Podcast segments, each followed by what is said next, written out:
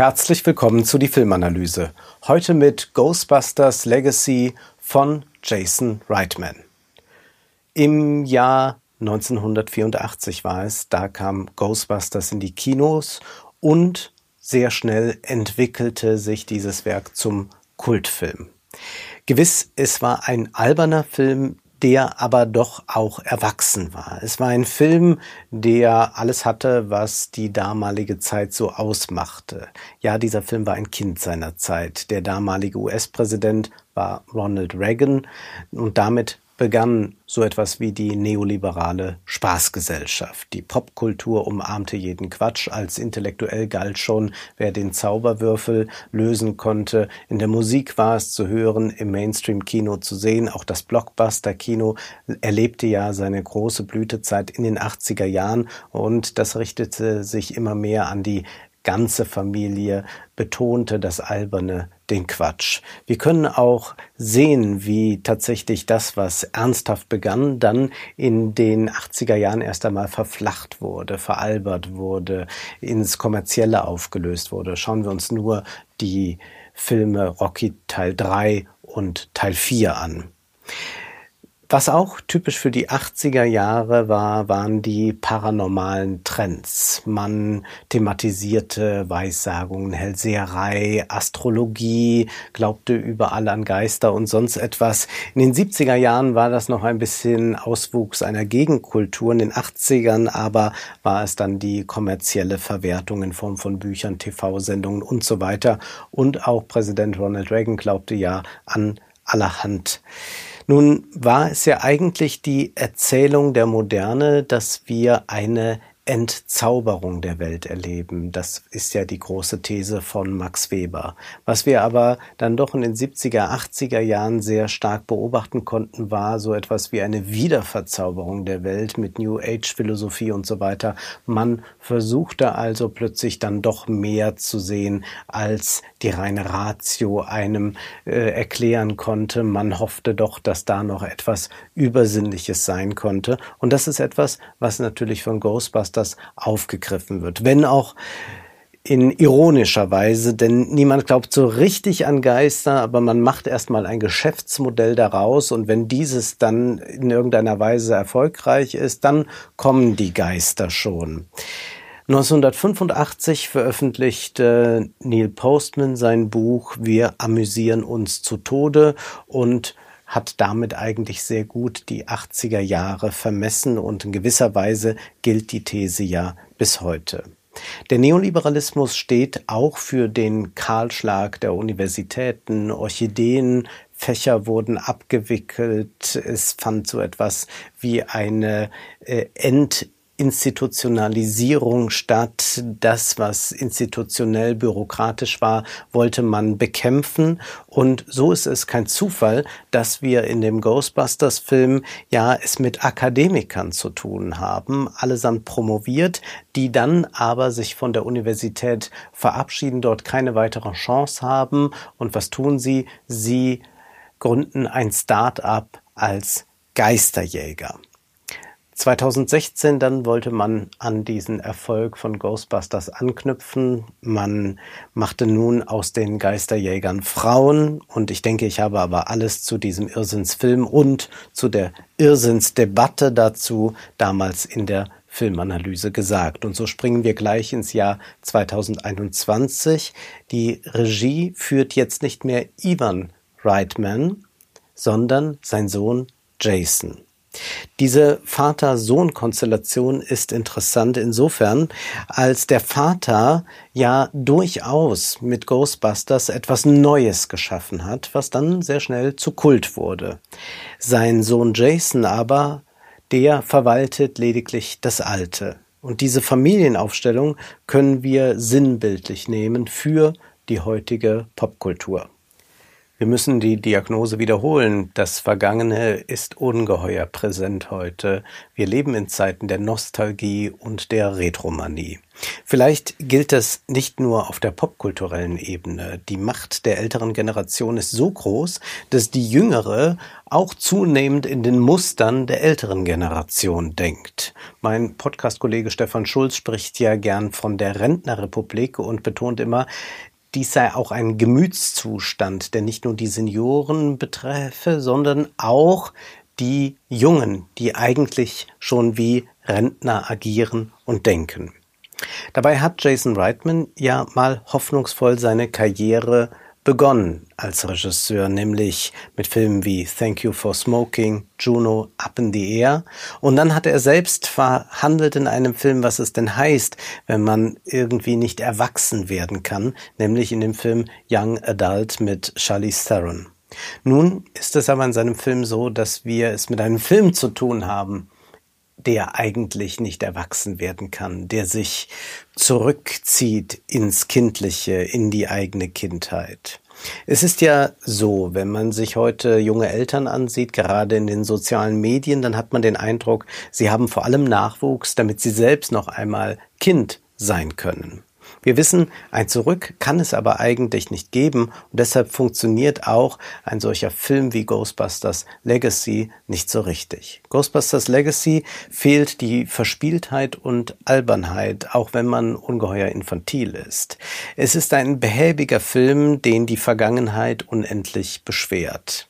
Die Geschichte ist recht simpel. Da ist Egon Spengler, er ist gestorben, er ist einer der Ghostbusters und er hat ein heruntergekommenes Anwesen. Das hat er seiner Tochter vermacht, Kelly, die nie Kontakt zu ihrem Vater hatte. Und nun ist aber Kelly gezwungen, doch einmal dorthin zu fahren, nach Oklahoma, zu diesem Anwesen mit ihren zwei Kindern gemeinsam, denn sie ist pleite.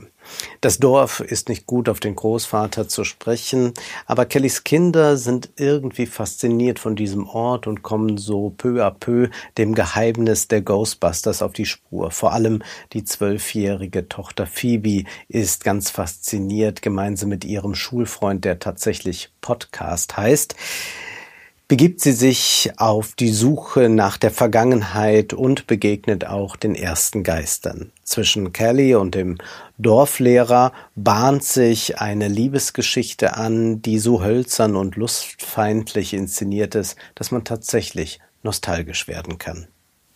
Denn in den 80ern war mehr Erotik. 1984 war das zwischen Bill Murray und Sigourney Weaver auch recht klamaukig zugegeben, aber Esprit hatte es schon. Wir sind heute in einem Kino angekommen, in dem Sexappeal eigentlich keine Rolle mehr spielen darf. Jason Reitman stochert lieber in der Vergangenheit herum Warum? Um in der zweiten Hälfte eigentlich nur eine Reinszenierung der zweiten Hälfte des ersten Films vorzunehmen, nur eben auf dem Lande, was aber nicht so gut funktioniert, wie wenn man einen Film in New York inszeniert, denn vom New York der 80er Jahre sehen wir dann doch einiges in Ghostbusters. Hier aber sind wir an so einem Ort, an dem Zeit äh, keine Rolle zu spielen scheint. Endlos ziehen sich zudem die Szenen mit den Kindern und Jugendlichen hin, die den gesamten Film dominieren. Ein bisschen Harry Potter Flair soll aufkommen, auch die Musik deutet darauf hin. Zudem werden Erinnerungen an Kinder- und Jugendfilme der 80er Jahre wachgerufen. man fragt sich, für wen wird das jetzt da eigentlich gemacht? Das ist nämlich schon ganz interessant. Das sind ja Filme, die jetzt ein junges Publikum nicht kennt, aber ein älteres Publikum, das sich also nicht nur an Ghostbusters erinnern soll, sondern auch noch an Kinder-, Jugendfilme der 80er Jahre. Es ist eine sehr interessante Melange, die das ergibt. Und es ist vielleicht ganz symptomatisch, dass wir auch wieder so einen Marshmallow-Geist haben, aber diesmal ganz viele davon und in Zwergengröße, denn Verzwergung findet hier an jeder Stelle statt. Alles soll klein, hübsch, infantil sein. Und wer ist denn die Zielgruppe, fragt man sich, wenn man sich diesen Film ansieht. Erstens denkt man natürlich an das Publikum von eins, das jetzt wieder ins Kino gehen soll. Deswegen wird ganz viel Fanservice geleistet, alle möglichen Referenzen, auch zu anderen Filmen von damals. Äh, das ist etwas, wo man ganz deutlich sehen kann, das kann ein Neunjähriger, Zehnjähriger, Zwölfjähriger nicht verstehen, wenn da beispielsweise Blue Velvet zitiert wird.